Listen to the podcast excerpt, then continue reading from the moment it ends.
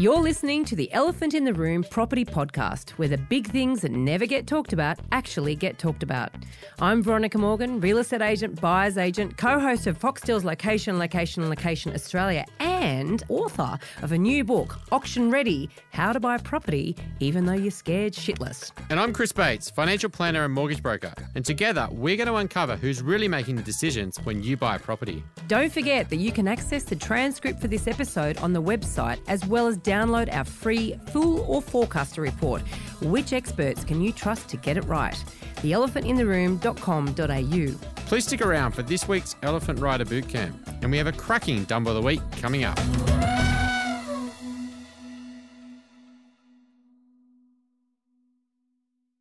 Before we get started, everything we talk about on this podcast is general in nature and should never be considered to be personal financial advice. If you're looking to get advice, please seek the help of a licensed financial advisor or buyer's agent.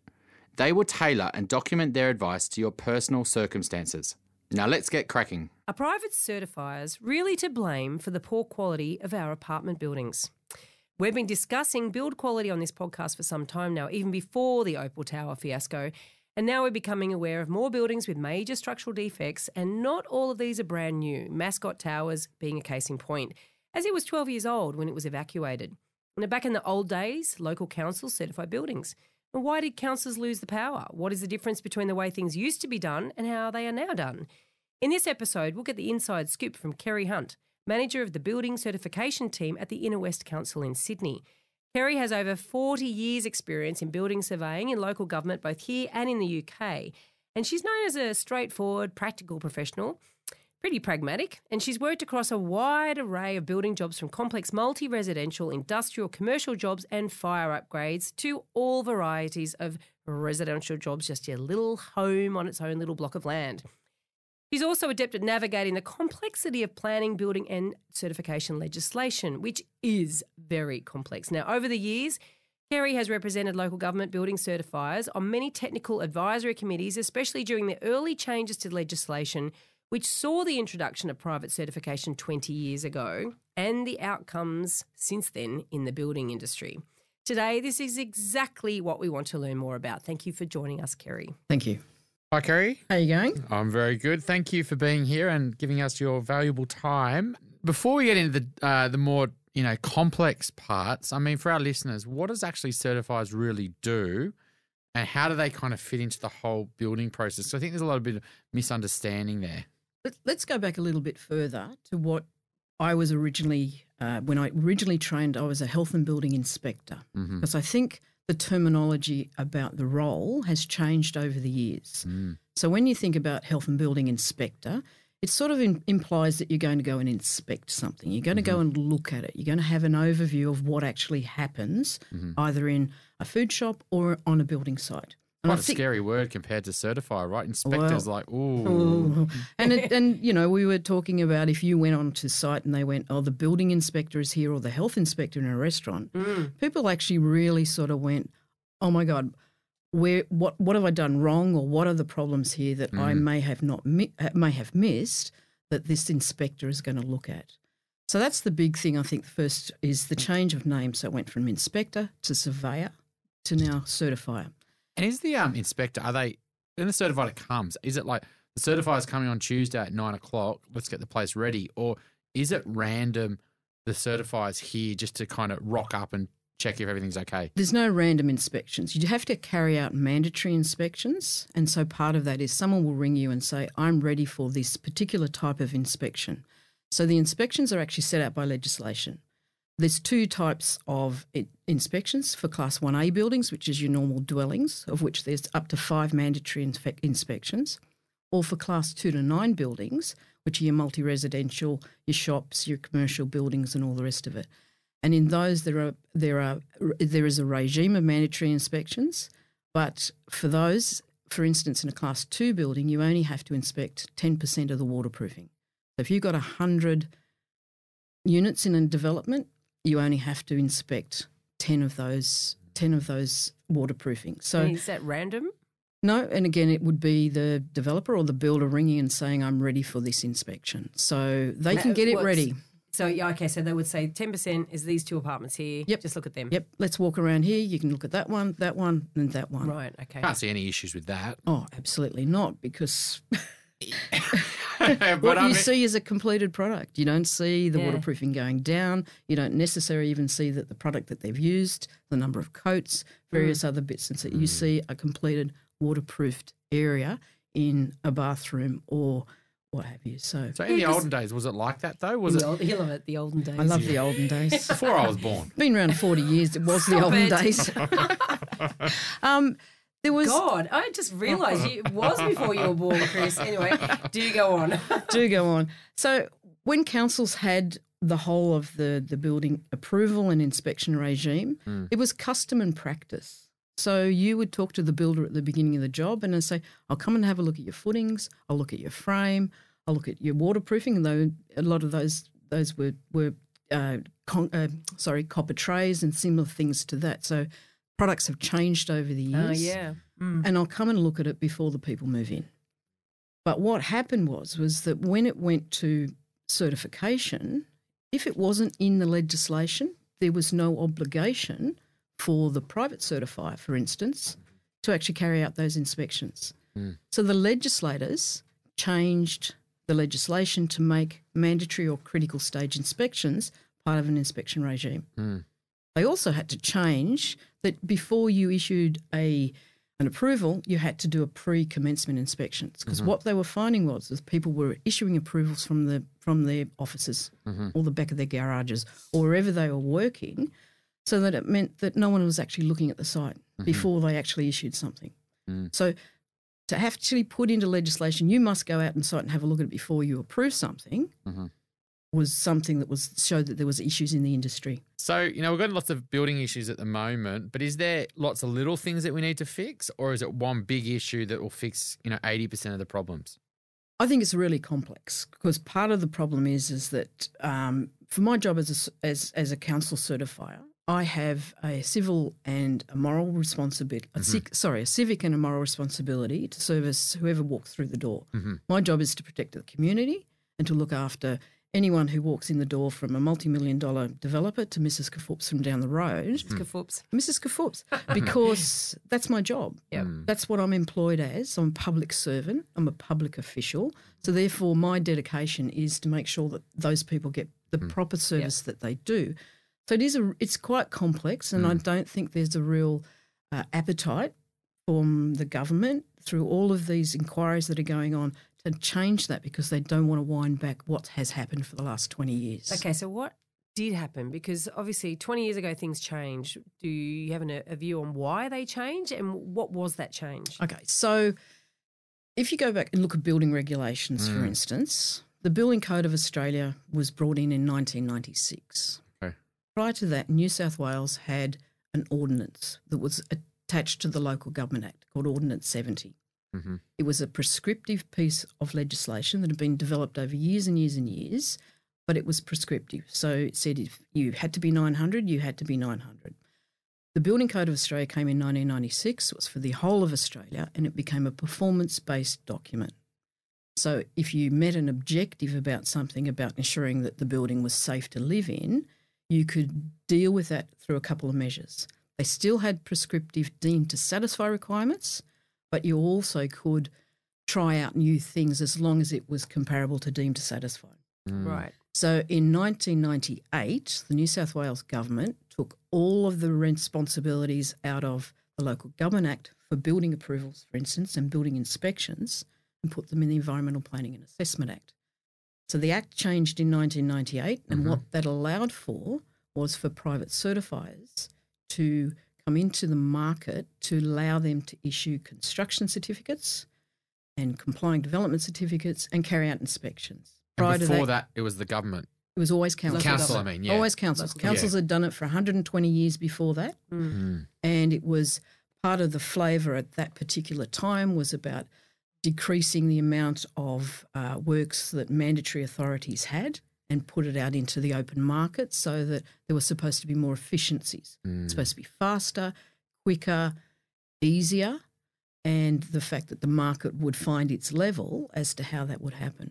This happened quite a lot of different industries, right? When you Yep. pri- privatization of certain things, you know, it's meant to create those things, but end of the day, you're in a capitalist society where people are running businesses, and is that kind of where you think that the problem is? Like a lot of people, the certifiers are, I just want to start writing, get more customers, and they start getting busier, and things, the standards start falling. Is that? Do you think what's happened? Well, I think too, it's it's it's an imperative in business you get return business. So you're not as a as a man, as someone who's a regulator or an enforcer, you're not going to say to your client, "Hey, mate, that's no good. Pull it down." Mm. Give you another example. So, about the same time, they also got rid of the Builders Licensing Board, who were the insurers for everybody, and they put it out to the open market. And we've seen what's happened with insurance over time, whether it's home warranty insurance, mm. public liability insurance, all the rest of it. I think the insurance companies last year got in something like $68 million worth of money in, but they paid out about $204 million. So there's always going to be a problem where um, capitalist, capitalism is not going to make money. So they're going to mm. want to pull out of the market. Mm. So we had chan- uh, an op- a time there when you couldn't get home warranty insurance. Builders could not get home Yeah, warranty back in insurance. 2001, wasn't it? Yeah. So they had to, the government had to come in and prop it up, and they've had to do it again purely because the market does not tolerate very much if they got to, if they're not if they've got to pay out more than they're getting in. But then you've got to think about why are they paying out more? Well, there's more buil- building defects. Yeah. And the evidence has come through that there is that the building quality has certainly deteriorated. 2002, there was a Campbell report into the quality of buildings. Mm. So was- from 98 to 2002, we already started to get see these issues. There was a Four years. report showing years. it. Yep. But now, 17 years later, we're still Yep. talking about it. We said the system would fall over in 10 years, and it did. And then we said, but the real cracks, and I excuse the pun, have really occurred now where we have major, I think trillions of dollars they're talking about having to for repairs in, in multi residential buildings. Combustible cladding. It was in, the mm. pa- you know, this morning they were talking about that the possible bill for this will be up to a trillion dollars. So, you know, And who's going to foot it? the poor consumer. Yeah. And, you know, we, we, we talk about consumers jump into something because they get anxious about not being in the market or what have you, but they don't do very much research or understand what they're actually spending The risks. their money, all the Mm. risks associated with it all. So, So back to back to 1998 legislation. Well, legislation change on the back of the Australian Building Code. that was part of it. Yeah. Yep. Because I remember, you know, rats in the ranks, and was it, you know, there was actually an ABC, you know, mockumentary on that, wasn't Yeah. there? Um, like our council in particular was was Yep. was renowned for taking bribes from developers. So clearly, there's always been an issue even before then. Um, and also then that, that that perception of it took forever to get a DA through, you know, and so then you'd see these these ranked coun councils ranked across the country, you know, who, who took st- you know more days and three months to approve a DA, et cetera, et cetera. So there clearly were problems originally, um, but it sounds to me a little like a lot of those problems came about for the, the same reasons that we've still got problems, i.e., you know, and, and I'm a conscious capitalist, capitalist. I'm not a socialist, right? Um, but there are unconscious, no, unconscionable cap- capitalists out there clearly, and and when there's a buck to be made, obviously there's there's dollars to be, you know, bribed and all sorts of stuff, right? So it, it sounds like similar underlying problem, really. It's just Well, it- manifesting differently. It's interesting because there's an inquiry at the moment, and one of the allegations that was made by the Property Council was that the whole system was falling apart because of corruption. There's no evidence, so there's one evidence in ICAC where a building surveyor took some money. right. Mm. So the fact is, is that you've got to separate the political masters away from the people who are doing the nuts and bolts of Yep. things. And part of the problem with, and that's why they've now got planning panels. They've got independent people that sit instead of councillors to make decisions on development approvals. They have planning panels both at a state and a regional level as mm-hmm. well as a mm. local level to take it out from the influence, if you like, of 12 honest men and women sitting around a table playing, what you know, scoring political points against everybody else, which is Yeah. what really Rats in the Ranks was, was all about getting someone elected as mayor. Yeah. So, as council officers, and I've been in the industry for 40 years, and I can say probably unequivocally, it doesn't happen. It mm. doesn't happen as much as the perception is that it does. Yeah. Mm. And likewise, back to this this I feel it looks to me a bit like the certifier or private certifiers are being scapegoated for what's going on now as if it's their fault or you know what I mean. So I mean you did talk about there's that that separation or that issue with who appoints a certifier and that's that's pretty obvious. I would think you got to separate that out. But, you know, how fair is that I guess to to say oh well it's because of the certifiers. Well, I think the certifiers have been dumped with it because often they're the only person that has insurance on the job. So it's like everything else. Right. Look at Opal Tower. Who are they Yeah. going for? They're going for the Olympic Authority because they own some of the the, the places in Yeah. there. So it's the people who have the insurance, and part of that is because of the regulations in the Building Professionals Board Act, which says you cannot function as a certifier unless you have certain amount of money of uh, public liability and professional liability insurance. The builder, the, the tradesman, the subcontractor, the developer doesn't have the insurance. Wow. Home warranty insurance isn't required on any building over four stories. Yeah. Uh, so Yeah, we that's will that's very that uh, that's very convenient. Thanks very much. Yeah. Can the certifiers get insurance now then? Because I mean, if you're a certifier now, you've only got to look at ten percent of the waterproofing as Mm. an example, and you start getting all these issues where you haven't looked at ninety percent of the things, and now that building's got problems, and then they come to sue you.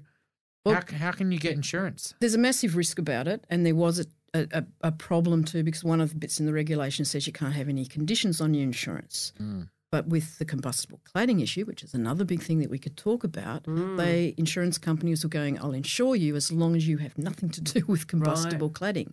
So then the government had to step in again and change regulations to allow certifiers to hold insurance with a condition on their insure in, Yeah. on their insurance pre, on the insurance. There's more and more band-aids. Oh, th- and this is what it is. It's a cobble on, cobble on, cobble on. Mm. So if you really like the Lambert report when it came out said you have to do wholesale regulation and act changes. You can't just keep on putting little bits into the Environmental Planning Assessment Act and the regulations to make it better. Mm. Now, You, have mentioned- to actually turn it all back again, look at it afresh because it's changed so much. It's not working clearly, but it's not working. you mentioned the Campbell report. That was four years after Yep. this changes, um, and now the Lambert report. Yep. So there's obviously a number of reports that have been written by the sounds Yep. of it. Um, can we go back to firstly? Can we go back to the Campbell report? What was in that? What did that say? It made a whole lot of recommendations about it was about the quality of construction, and some of it was about um, an inspection regimes. There was changes to regulation that came out of it. Some of it was about a level playing field between certifiers, private certifiers, and council certifiers, because it's it's a very and I'm going to use the word it's it's it's not a very mature industry in the sense that it is lit- literally less than 20 years old. Yeah. So there's a split between there. It was a quite an antagonistic split as well. So you would be working next to someone one day and they're going, I'm going to go out and do private certification. Right. And, and you'd say, well, I'm going to stay in council because that's where I have always sat and that's where I want to sit. So it was people who weren't necessarily um, the best of the industry that were going out, but there were certainly people that had uh, a business mind and More wanted to, make, wanted to make a lot of money. And they've made a lot of money. A lot of them have made a lot of money. So it's an And good luck to them. ideological split. Yeah, I think there's a Yeah. Mm. philosophical and ideological split as well. And there's some very, very good certifiers, don't get me wrong. And I think that one of the pieces of evidence that I gave was that there's some very good certifiers, there's some me- mediocre certifiers, there's some really poor certifiers. Like Every any industry. industry. Mm. So you've got to weed out the ones that are causing the problem for everybody else. Yep. The responsibility at that time was with uh, the institutes, and then it got, went to the Department of Planning, then it went to the Building Professionals Board. So there's this whole 20 year history Yeah. of trying to fix the problems in the system without looking at the fundamental problem in the system, which is about a conflict of interest. So we've had all these reports and they keep getting reports. There'll be more reports coming out this year. Um, you know, we love reports, but why doesn't the government look take action on these reports? Like, really, they don't want to um, because they don't want to bring more regulation. But something's got to be done. But why don't they want to? I don't think they have an appetite for it. So they again play around the edges. We've just got a new building commissioner appointed. He gave evidence at the inquiry recently, and what he said was, I'm going to do a light touch on this. Oh, He says he doesn't need additional resources. So he's talking about using existing staff within the Department of Fair Trading to assist him in his process. He's appointed Bronwyn Weir, who is one of the uh, from the Shergold Weir report, to assist him for initially 10 days to assist with making sense of all of this sort of stuff. So I don't have a lot of confidence that that will happen. In Victoria, they have a building commission there that I went think when it was set up had a um, a budget of $5.5 million, which was a lot of money back in 1987, and a staff of 55. So you get better quality buildings in some respects in Victoria and Queensland because you have a Victorian Building Commission mm. and you have a better commission there. So you have this overall view over the whole of the industry, not just small parts of it. And there is some data on that too, because we want to interview a Dr. Nicole Johnston from Deakin University. Um, who recently, in fact, she she was. I first came across her on Amanda Farmer's podcast, um, Your Strata Property, and uh, Amanda interviewed her about this report that coincidentally came out two days before the Mascot Towers. Mm. Um, evacuation. So she's been very busy mm. in media since then because of that. Obviously, there's a lot of work goes into putting together the research behind mm. this report. But that, and I don't have the exact numbers, but something like 91% of, of buildings that was included in the report, so there's not even an exhaustive, um, in New South Wales had at least one defect across numerous for multi-residential yep. buildings. Yeah. Yes. Yeah. In Queensland, it was something like 71%. In Victoria, it was something like 74%. So there's a 20 percentage points difference that I think reflects very clearly the difference between legislation or process in those states. I think I think we were discussing before how quickly buildings go up. Mm. So concrete doesn't actually achieve full strength until 28 days. So if you're pouring a slab, mm. then you'd leave the scaffolding in, you'd leave everything in there for at least 28 days, you'd cure it properly, you'd do all the rest of it before you started loading that slab or before you started stripping off the scaffolding. But what happens now, and you see it because the scaffolding's mm. dedicated on another site, on another site, and on another site, so you talk to builders now doing jobs that would have taken them 12, 18 months yep. Off the site in six, to, wanting, being told to be off the site between uh, six to nine months because of either they've been bought off the plan, there's sunset clauses, mm. there's various, various other issues. And so buildings are going up faster and faster and faster. And I so don't think on the uh, like the level, so you do the slab twenty eight days. Yep. But if you're going level one, do you need another twenty eight days? You should. You should literally let the the buildings settle and yep. the, and the materials within it. They they use lots of fast wall systems now. Mm. So there's a couple of proprietary products around that are like a formwork. So they're a formwork which they core fill with concrete. They put uh, steel in them and all the rest of it. Yep. So that means that you don't need a concrete block layer on the site. So mm. it it also dumps down a little bit in building. You don't have as many uh, master bricklayers or concrete block layers and all of those yep. other sorts of people. You have fast wall systems, you have lightweight construction, yep. you have a whole lot of stuff that goes in faster and quicker. Mm. Um, and with less supervision on, on, on some of them as well. That's the so to get speed, you have to sometimes reduce quality, right? And so I guess if you're doing that, you know, and you're constantly looking for efficiency and faster, at some point the compounding of quality is just starting to add up to a lot of something's you know, going to break smaller. Pro- something's going to break down. They also talk about the design and build process. Yeah. Mm. So you you're building as you're designing it. So you'll get a you'll get a concept design of something, and then each of the experts will come in and give you more and more and more detailed drawings. Mm. So that's it's been pointed out that that is a problem. Uh, there's also if you've contracted to someone and they may subcontract to someone else, mm. you'll look for cost savings in that. There's yep. a big issue about what uh, materials have been also imported into Australia. There was a big issue about uh, electrical conduits and electrical covering on uh, wiring that came in from from China mm-hmm. that was substituted in. So there is hundreds of thousands of kilometres of electrical wiring in houses everywhere else where the casing breaks down much much quicker. Had a little stamp on it that said it was Australian standard, but mm. if you look mm. at it, it had an, another little sort of emblem on it. If yeah. you knew what you were looking for, it was one. But by all appearance service purposes, it looked like it was uh, proper electrical cabling.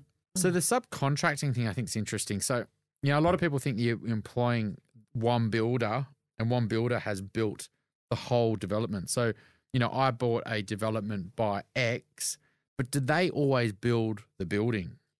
Not always, because they they will subcontract, who will then sometimes subcontract to someone else. So, um, a situation where uh, a Western Australian developer had bought a property, he had contracted to a demolisher to demolish what was a, a 1980s house next to an 1880s terrace. By the time someone got on the site, it had been subcontracted out about three or four times. Mm. So instead of a very reputable building company demolishing it, it was two blokes that turned up on site with a couple of sledgehammers Mm-hmm. and had no idea what they were doing. You go back to the developer and say, Who's on your site? I have no idea. I contracted to this person. So he's paid that person, but then as it goes down the line, someone else is making money out of the subcontract, out of the subcontract. So it's a real risk in the situation. Who is on your site? Who is building? Are they licensed? Do they have the education? Yeah. Do they have the skills? Do mm. they have all of those other sorts of things to make sure that you're going to get a good build product at the end that people are going to live in and that's going to be safe? Yeah.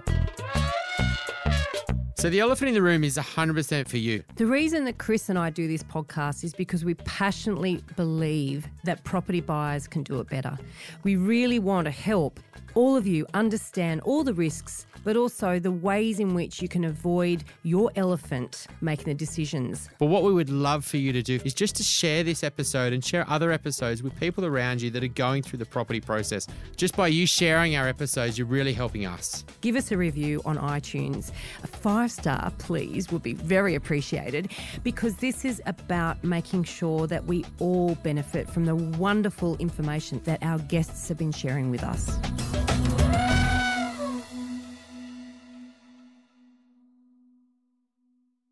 Now, obviously, we're on this podcast. I mean, we're kind of preaching to the convert. I think a lot of our listeners don't go and buy these, you know, new properties, and you know they've understand the issues and things like that.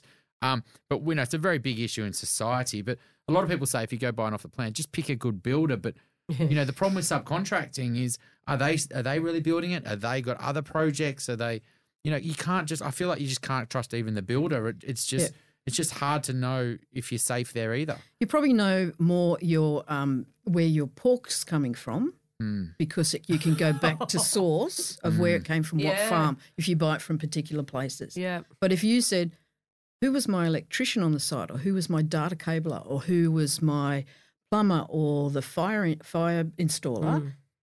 you would get a certificate at the end. But who? It's a piece of paper. Hmm. So that's the real problem. That a lot of the stuff they're doing around the edges is all about documentation, Hmm. but it's actually physically on the site. What's going on on the site? Who's actually doing the physical work And what are they using? that makes all the difference? And what are they using? And who's who's supervising them? Yeah, I feel like I'm being a bit ignorant here because um, I kind of over the last few months have been thought, you know, well, there's going to be this two tier system. Anything that's been built from maybe 98, 2002, which you were talking about there, to say 2020 is going to be stuff that you just don't want to go anywhere mm. near. Mm. But in 2022, you know, there's going to be this new legislation. I was kind of being a bit hopeful. There's going to be better certification, etc., and there's going to be these new options that you know we'll be. A, we're going to start building good products. But do you believe that you know in five years' time we're going to do that, or is it just going to be light touches around the edges, and we're going to still have the same problems in 10, 15 years' time? I think there's going to be a lot of light touches around the edges. They don't want to increase more re- regulation. They don't want to increase more red tape because that increases costs. Um, so I I don't hold out much hope or have much confidence that it, things will change to the point so drastically that we'll go back to the old days of here's a three story walk up supervised by a clerk of works on the site by a reputable builder who was really proud of what they did. I think that I think those days have gone. Um, there are good builders around. Obviously, there's some good companies around that do stuff. But, but like if you look at commercial builders, you have one client. Mm. The problem with this is you have a developer and a builder Yep. that's building for a number of owners who haven't even come together as an owners corporation. So they're individuals who are not very well educated. They can't get on site during the build mm. because they're not allowed to. Mm. They've built off the plan. They've panicked to get in there, and there's no one person that they're going to say that person's going to use that premises. Yeah. Mm. And that's where I think there's a big problem. You build a shopping centre, you know you're building a shopping centre for a particular developer or a particular company, Mm. they're going to make sure there's checks and balances in the whole system. Yeah. Because if it isn't, they'll sue the sue the end off the off the builder who's allowed the water to come in and or the fire service person or what have you. So I think that's the real drama is that Yeah. you've got a multitude of end users who are no, not even on the site. They're not looking at it. They're They've not no supervising, power. and they're not educated enough to go. All got I'll the risk means. that money. All got They've the got the means. Yeah. They can't. They have, you know, like you know, we're doing a trademark sort of thing at the moment where you know the legal costs are quite expensive. um, and you know, it's the reality is Mm. like it's ex- expensive to get lawyers involved. Yeah. It's Mm. expensive to, and you don't really want to, and things like that. So, Yeah. I mean, if we move it from a different tact of new buildings on the older buildings, you've done lots of certification over Mm. forty years. What are some of the issues though that you know our listeners, if they're going to buy an old apartment or an older house, that they really need to focus that things might not have been built well? Um, every every you can look at gener- generations of building if you like. So it doesn't matter whether you buy something from the 1880s through to interwar ones. Every house has its or every dwelling. Let's go back to dwellings again. Single single dwellings. Yeah. has an inherent defects. Yep. So if it's an 1880s building, it's unlikely to have a damp proof course. It's likely to have rising damp. It might have had its all its timber just built straight off the ground, so you might have termites. You might have damp problems. You won't have very good electrical or plumbing and all those other sorts of things unless it's been renovated. And it might have been renovated in the 50s and the 60s. Hmm. So you're now in the, you know, you're now 60 or 70 years later. So those things deteriorate. So it doesn't matter what era of, of dwelling you're looking at, they all have their own inherent things. And you have to do your due diligence. Why is actually damp a real problem though? Because like you know, I know listeners probably think, oh, damp, it's a problem, but really, why is it such a big problem? Well, rising you have rising or penetrating damp. So rising damp will cause problems because it attracts termites for a start. Mhm. Termites love nice, dark, damp places. You have have uh, timber that's not treated, so termites are a problem Mhm. if you've got rising damp. You've got other rising damp is obviously you create damp conditions within a within a building, which isn't great for your health. You get mold Yeah. growth, you get all those other sorts of bits and pieces. Mhm. So damp is really important. And you've got unsightly walls because the, the, all the, um, All the the- salt, Salt- comes out salt in, in comes the out, paint. yeah.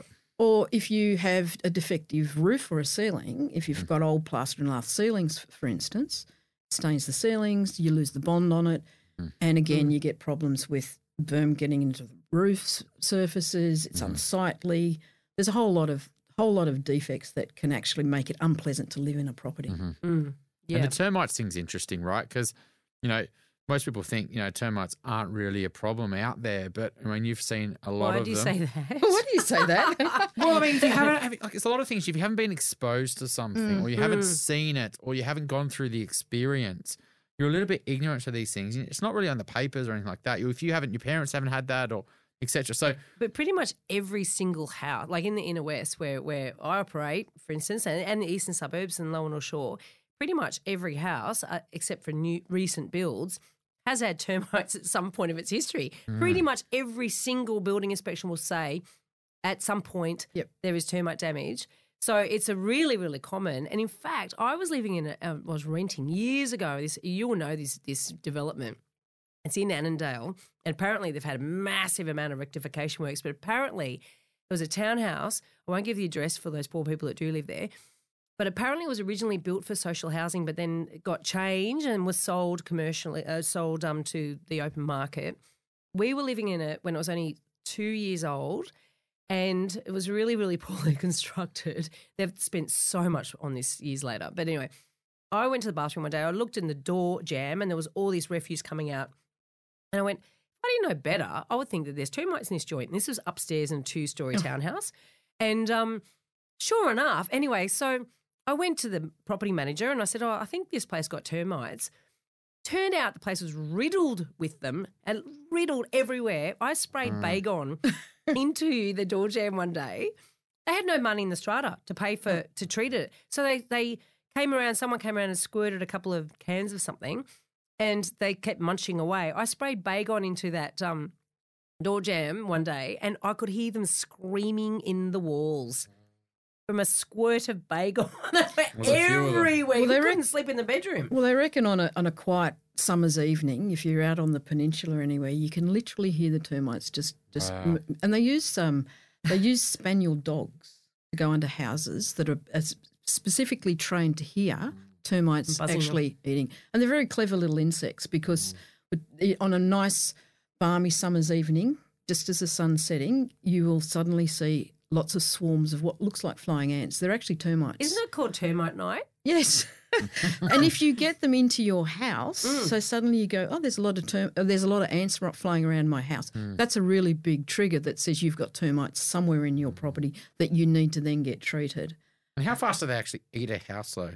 Uh, they take they can take quite a long time. It Depends on the timbers, Yeah. and it also depends. They're very good at ensuring that the structural the structural outside of the timber that they're eating stays intact because they're subterranean, so they can't live in light. That's why the mudding, or they call it the Ah, mudding, the refuse that you call talk about Mm. is the mudding, so that they build little tracks for themselves to run up and down. So when you put an ant cap on top of a pier, it has a little angle on it so that you can actually, it doesn't stop termites, it just makes them more obvious. So the 45 degree angle means that they build the mud up the side of the pier and then underneath. So therefore, Right. visual inspection is really important mm. in subfloor areas. And also the, the termite baiting systems. I think that's hilarious. So they actually, you know, they'll, They attract the termite to your house. Yeah.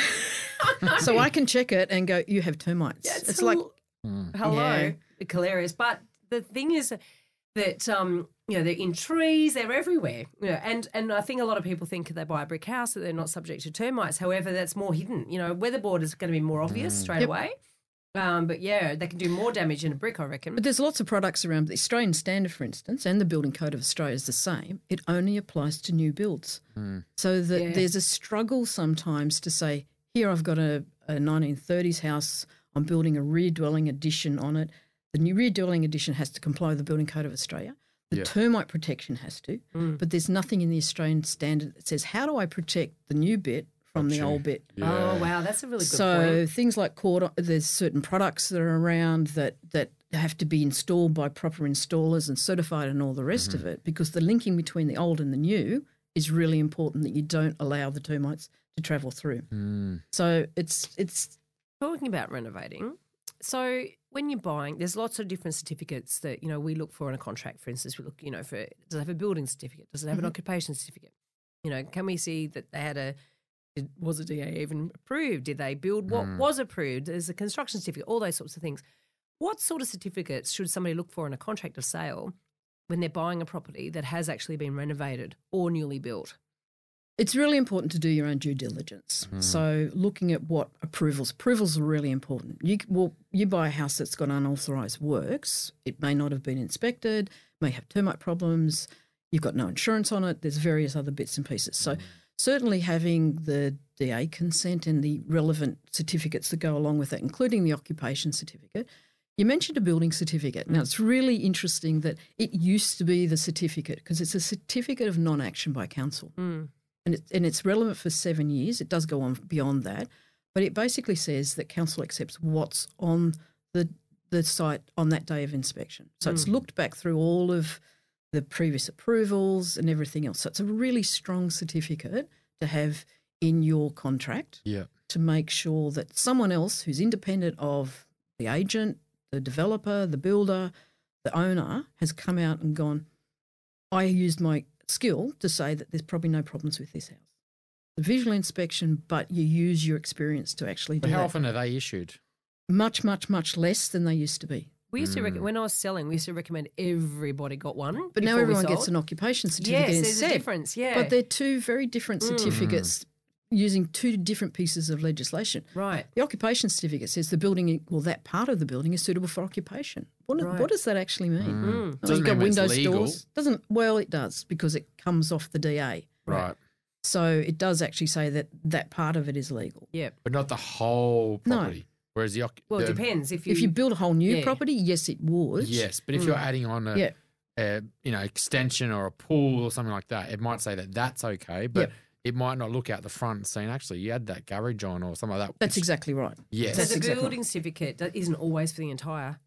You can get a whole building Yeah, certificate yeah. for the whole of Whole the part. building. Yeah. yeah. But occupation certificates have changed their nature, and this is the real crux of the matter Yeah. that the certifier at the end issues an occupation certificate based on everyone else's certification. So Mm-hmm. certify, certifies, gets certificates. So it's a collector of papers that says this has all been done. But that was never really the purpose of an occupation certificate. It was, is the building suitable for occupation? If I was going to use this building, is it safe? Is it is it is it safe to live in? Has everything been done right? And it's Mm. changed its nature just by default over the last 20 years. So just Never one- existed before 1998. Right. So okay. That's Another- why you got a building box. certificate. Yeah. Right. Interesting. Yes. So let's say something hasn't been approved by the council. You've kind of gone and bought it, and then you want to sell it. Is it? Am I right saying you could just sell that though, and as long as you disclose it, everything's okay? It's due diligence by the, you know, it's the buy beware situation. And Mm. again, if you were spending the mo- amount of money people spend now, you'd want to make sure you do your proper research and, and educate yourself about what you're actually buying Mm. because you could be buying to trouble. Anything that's an owner builders, for instance, now does not have any home warranty insurance. They cannot give them at all? At all. So They've changed it's not the even the twelve thousand dollar limit thing. No. I'd want it if an owner builder built it. I'd want that insurance. And again, this is the insurance Mm. issue, is Yeah. because if you was if you were an owner builder and you were selling within seven years, you would go and get home warranty insurance, so that there was a protection for Yeah. the purchaser. Mm. The insurance company have got out of that, so you no longer can lucrative. get a home warranty insurance or Mm. building compensation fund insurance wow. as an owner builder now. So if you're Very hard buying to a get property, bank finance too, to be honest. Yeah. that's true. yeah. how, true. how do you get a construction certificate? Because I thought you had to have that before you get your CC. The construct you need it. You need an owner builder's permit, Yep. or you need home warranty insurance. Oh, either or. One or either or. Ah. So that's the difference between it all. So there's there's lots there's lots of uh, pitfalls for uh, young players in this in this game and old players. So you- someone, let's say a client's going out and buying a renovated place, you know, and they, how do they actually check with all the council though? Like, what do they do it themselves? Do they go to a solicitor? Do they go to conveyancer? Like, who is the experts that they need to employ to make sure everything's okay and they can go out and bid on a property? Let's say. They certainly need a conveyancer, but you can get what they call an access to government information. So you can go and call a, get called a GIPA to actually look at all the details that council has on that particular job. Now, the problem with that, how long does it take to get a GIPA? Well, it does take a little while, Yeah, but a lot of stuff. the property could have sold in the Yeah. intervening time. Yeah. A lot of stuff though now is online through DA tracking systems. There's a lot more digital um, Yeah. things, so it does make it easier. But Usually, use the usually within the last five years, right? yeah, Yeah. Oh, it, some Even ours longer? go back. Well, Inner West goes back. Leichhardt goes back to 2008 Online. online. Okay. Online. Mm. So again, it's about But still, t- 10 years versus, you know, Yeah. easily could have done a renovation 20 years ago. And that's only You on the probably want to paper. redo that one by now. Yeah, paper in you know in, in you know Yeah. behind the scenes you can't actually get access to that unless you do one of these Yep. Yeah. yeah, yeah. Mm. But It's- you're spending a lot of money, so you know what you you.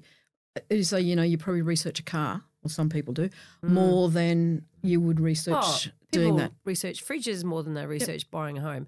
But with with that in relation, it's interesting because in a hot market, when people are FOMO is going crazy, fear of missing out for anyone who doesn't know what FOMO is, then people will overlook all of that due diligence and they go, oh, it'll be all right, it'll be all right. And then in a slow market where buyers are scarce, they will take their time and they will go through with a fine tooth comb hmm. everything. But getting your building inspection report, getting a pest report.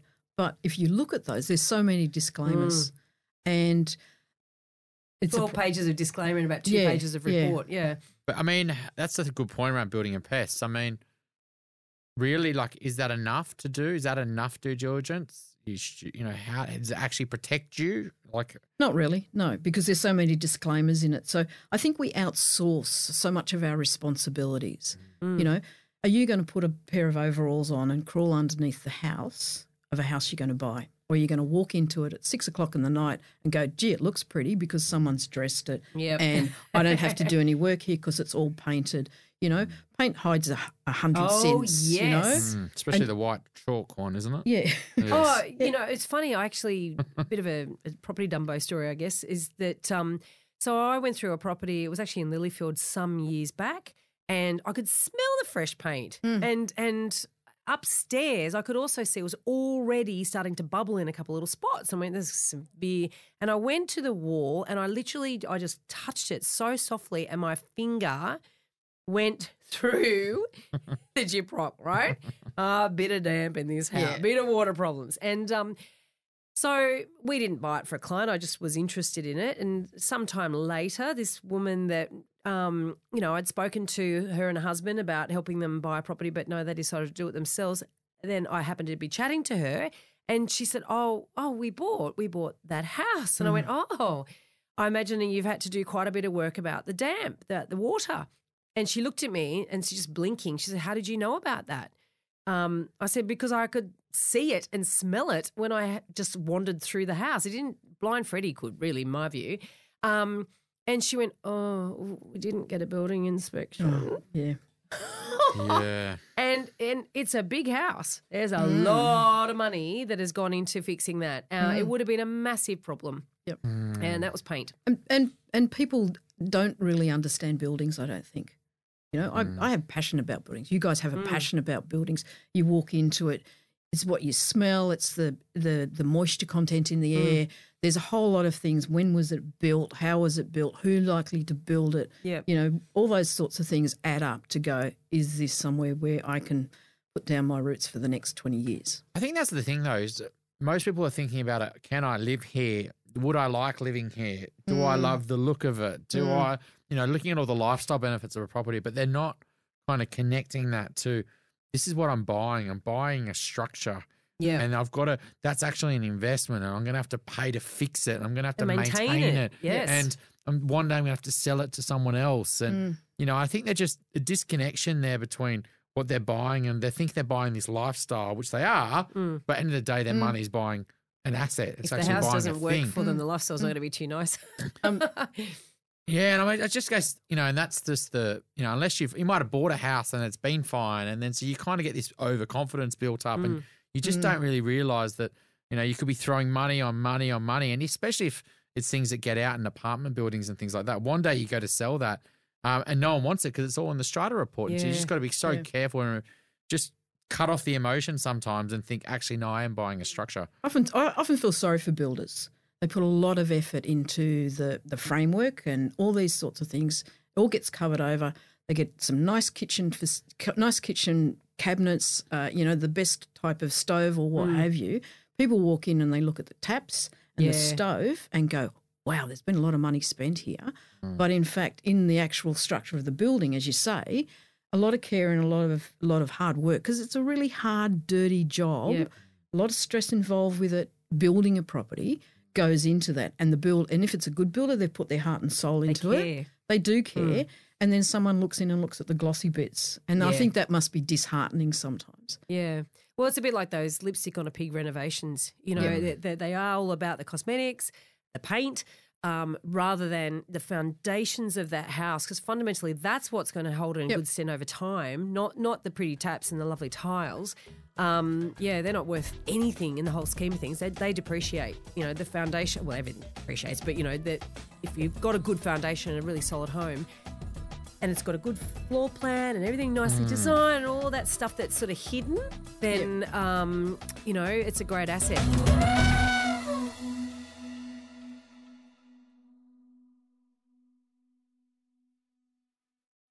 Every week, we hear incredible stories of the dumb things property buyers do. Dumb things that end up costing a whole lot of money and or a whole lot of stress. Mistakes that can be avoided.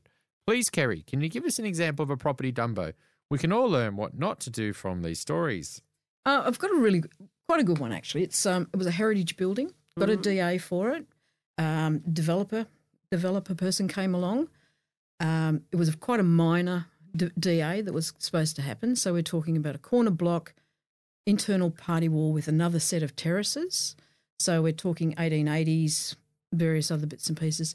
The construction certificate that was issued was not consistent with the DA. So instead of it just, they used the same architectural plans, but they used different structural plans.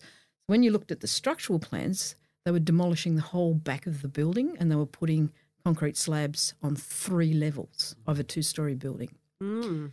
The first thing that council found, it was a private certifier. First thing council came about it, we had a complaint from the adjoining neighbour that they were toothing out the party wall, so they were taking bricks out. Yeah. And the neighbour suddenly found that bricks were popping out on his side of the party wall. No permission to load the party wall because the DA was Ah. got nothing to do with the party wall. It was on the completely on the other side. They changed materials. They poured slabs. I rang the certifier. It was over Christmas. I said, "Have you been on this site? Do you realise what you've actually done?" Oh, I've never been there. So this developer had gone along to do all of this sort of stuff. He was then being sued by the adjoining neighbour. He had a stop work order on him. That site was sterilised virtually for the next two years. He put an application in for a building certificate. We refused it because of the issues with the party wall. He he took that to court. So it would have cost him so much money at the end because he didn't do his he didn't follow the plans for the DA.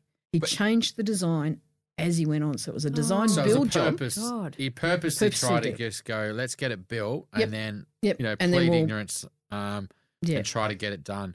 And, and and interestingly enough, about using party walls, I I renovated a semi some years ago, and my neighbour wouldn't allow. Uh, wouldn't there was no easement on this? This is one thing we look for. Is there an easement Hmm. um, on the party wall? There wasn't, and that's quite common not to have an easement. Um, so therefore, you need the neighbour's permission to use the party wall support. So if you're going to go up, you know, if you can't just build on top of the party wall unless you've got their permission. Yeah. I had this nut job neighbour originally. In fact, I had two nut job neighbours back before I was a buyer's agent. Now I don't buy next to nut, nut job neighbours. Um, but anyway, I had two nut job neighbours. Um, neither of which would allow me support, and that's okay. So I just designed around it. So we actually put our um, supports in place.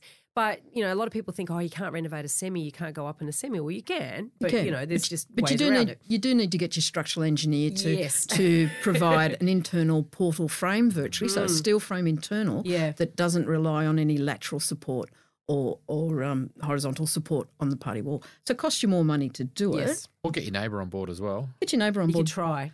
But Yeah. if you've got a very narrow terrace and you're suddenly pulling in another hundred either side, Mm. Yeah. that makes a big difference sometimes. does. So keep good with your neighbours is really really important. And actually, on the, the terraces too, because quite a lot of them don't have a firewall up in the attic. Yep. Still, you know, all these years of, you know, Mm. fire protection, all the rest of it. But you've got a row of Victorian terraces that all the attic space is just one big space. And Mm. people, if they want, they can go through each other's manholes and drop into other people's um, Lucky, houses. lucky we have lightweight construction these days, so that as long as you get permission, you can actually put put lightweight construction to provide fire fire rating between. It's good for your noise rating as well, and Mm. it's really good for security. Yeah, absolutely. And so obviously, if someone's going to get a DA on, on an individual terrace like that, that will be part of the conditions, I would imagine, that they have It's, to it's put that in. usually part of the actual DAs Mm. that you get party wall consent. And it's really important because you don't want to leave that to the last Mm. moment and then suddenly find you've got to change your whole structural design Yeah. or you've got to change all your architectural design because the, the neighbour has said, I don't want you to build off the party wall. Yeah. It's funny. A client was building a property in Rozelle, uh, oh, maybe eighteen months ago now, uh, and I caught up, and he was I was having coffee with him in the city, and he's got a call from the builder, and the builder's accidentally, uh, the kind of knocking down the wall actually knocked down the neighbour's wall because the the kind of the excavator kind of turned around and hit the wall. And so, um, yeah, use tight it- space. he's got this call and he's like, I've got to go. I've got to go to the site in Rozelle. Um, you know, the builder's taken out the neighbour's wall. Mm. So I think he was on he was on side with the neighbour, and then after that, it's, it's just Yeah. yeah, it's it all amazing went- how bad it can go. Yeah. Sometimes, sometimes the back of a Kato is really convenient for knocking down something. I've seen it happen more than once, and often it is done on purpose. Yeah, I'm because sure. as we said before, it's very hard to rebuild something that was there before. They ask for forgiveness, not approval. That's exactly I mean, trees are a prime example of that, right? You know, it's like you know, people can cut down trees and then they, you know, say, "Oh, sorry, I wasn't meant to do that." Mm. But do you see that a lot? That um, you know, people can kind of become a little bit trigger happy with the trees. I think one of the one of the good things about the inner west is that everyone's got an eye on what everyone else is doing. So Oh, often, yes. if you've got someone sitting up a tree that you're thinking, "Hang on a minute," and they've often been notified about something happening. So, you know, there is there is that sort of Neighbourhood watch. neighbourhood watch, Yes. civic eye on everything else that's going. Eastern But- suburbs is exactly the same. It's really difficult though because once it is gone, it is gone. Mm. Um, there's a couple of trees that are on a particular street outside a couple of residential flats that the, where the guy's been trying to get rid of them for years, so he decided to poison them. But the council's sort of been a little bit um, smart and just left the dead trees outside there as a as a thing that said these trees have been vandalised. It happens a lot to street trees. Yeah. Yeah. People have a thing about trees. it's all very, very sobering stuff. But the due diligence, as you said, is is really important. So thank you. Educate yourself. You do your due diligence. Don't outsource everything. Make your own own decisions because at the end of the day, it's your responsibility. You're paying the money, and you've got to live in the place. That's exactly right. It's Or really if important. or It's your a- home. Yeah, or if it's an even if it's an investment, Yeah. it's the buck stops with you. You know, as we know that all these these owners in Mascot Towers, the buck is stopping with them. Yep. Mm. Yeah, it's really good advice. I mean, you buy once and get it right, and it's job done for life, right? Like it's just if you buy it wrong, it's all problems just continue, continue, continue. Thank you very much. Thank you very much. We want to make you a better elephant rider, and this week's elephant rider training is. Oh, we're going to pick up on, on part of the conversation with Kerry where we talked about getting a building and pest inspection. Now, as Kerry did say, um, you know, they're not that reliable because a lot of them just basically 12 pages of disclaimer and two pages of actual inspection notes. However, you wouldn't want to buy a property without getting one. Well, you certainly wouldn't want to buy a house, and I don't think really you want to buy a townhouse. Um, and some apartments, even, it's worthwhile getting a building and pest inspection. So, how do you find a good inspector and what or how should you go about it? Well, I think for starters, once again, like so many industries, there is a fairly low barrier to entry for building and pest inspectors. So, therefore, you can have people that are doing these inspections that really have never built a property themselves or they're actually not that experienced. So, you want to make sure that whoever you're getting to do it has been around the traps for a long time and can actually advise you on the type of building as well. Because Kerry also mentioned that different buildings at different ages uh, have, you know, inherent or, or I guess, typical problems. So, Victorian terraces typically have damp problems. So, therefore, the question to ask a building inspector is always how does this compare with others of a similar age? Because if you compare that with, say, a you know, a I don't know, a 1960s house, for instance, you might not have damp problems in a 1960s house, and so you can't compare a 1960s house with an 1860s house. So it's not fair to do that. So asking how does it compare with properties of a similar age is really relevant. Um, also, what we always do when we buy a property for a client or even for ourselves is that we would go and meet the building inspector towards the end of the inspection and get them to take us on a walk through the house to point out the areas of concern. Now, there are deal breakers in a building inspection, and there are also normal stuff that you're going to have to deal with when you own a home, right? So, homes have maintenance requirements. Uh, roofs don't last forever. You know, paint windows need to be repainted. I mean, there's a whole bunch of stuff that needs to be done in terms of maintaining a home. So, having that building inspector go through and and point out those things that you need to be aware of as an owner of that property is really valuable because ongoing you are going to need to be aware of that to keep an eye on it and to actually spend money as time goes on, but also to point out what needs to be done probably as more as a matter of urgency. So, what do you need to tackle first when you move into that property? And then you've got the next sort of layer of problems, which are deal breakers. You know, real significant structural defects or problems or things that you can't fix. And in some cases, like I've come across properties, for instance, where it was built too close to a cliff and there's not enough gap for the water to get away, and you will always have problems because of the way the building was built in the first place. Now, you wouldn't buy that property, you can't fix it without demolishing it. So, why would you buy it? Those sorts of things are really important to understand and get the distinction between those deal breaker defects versus things that are normal part and parcel of owning a house or a home. Please join us for our next episode when we have a very special guest, Alan Kohler. Now, he is one of Australia's most respected finance journalists and he shares a lot of his wisdom with us. We talk about what has happened to the property market as a result of monetary policy and what could be happening in the next, say, six to 12 months as a result of monetary policy. Very interesting chat with Alan. He's got some great insights for us, so please join us. Don't forget we're on all the social channels. We're on Facebook, we're on LinkedIn, we're on Twitter. Or you can connect with us on theelephantintheroom.com.au. The links are all there for you. Please connect and send us a message. We'd love to hear from you. The Elephant in the Room property podcast is recorded at the Sydney Sound Brewery. This week's podcast was recorded by John Resk, editorial by Gordy Fletcher. Until next week, don't be a Dumbo.